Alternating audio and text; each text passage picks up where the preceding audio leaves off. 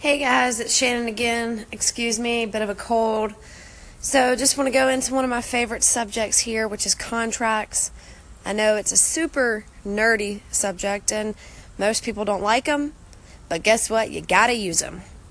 So, I really want to cover just a few snippets of some important contract features. So, number one, the offer.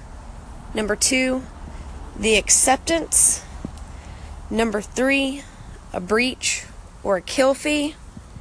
And number four, knowing all the terms. So, starting with number one, the offer. Well, you have to know what's being offered. And for a contract to be valid, there has to be an offer. So, really, when you're looking at your contract, know exactly what is being offered. Let's go into an example. So, if you have a contract for, let's say, social media so, what you want to do is you want to know exactly what is being offered if someone is saying, I would run your social media for a week. Okay, well, social media covers a lot, a lot of categories.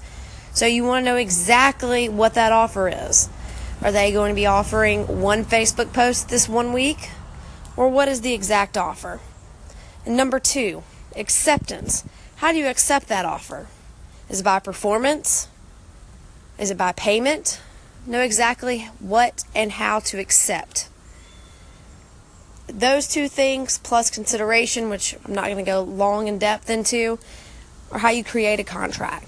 The two others, breach slash kill fee, or your terms, those two are pretty important.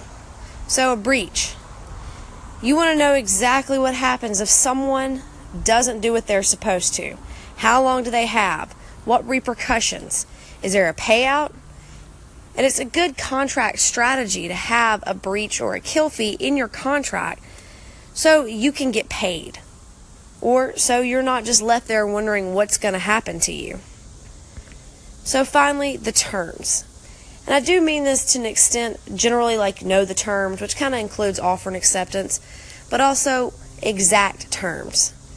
One of the things I really like to preach about contracts is make sure your terms are not subjective. Subjective terms can get you in a lot of trouble. A good example of this that I use quite often, but it's really relevant, is the word good. What does good mean to you? Because it promise you it'll mean something different to every other person you talk to. Think about in the blog world or even in the digital business world. What does a good website look like? It's different from every person you talk to. So the word good is pretty subjective. Having that in your contract leads a lot to interpretation.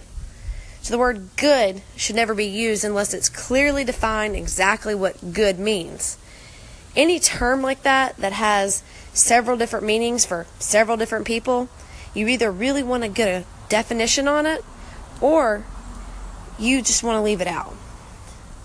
So that's just a quick contract lesson and another big takeaway is use a contract in your digital business.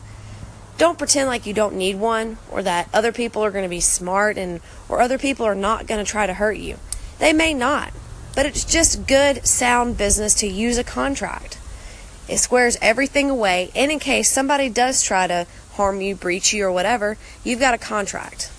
Thanks, guys. Pop over to www.brylett.com Check it out, subscribe to our newsletter, get some awesome updates. Thanks, guys.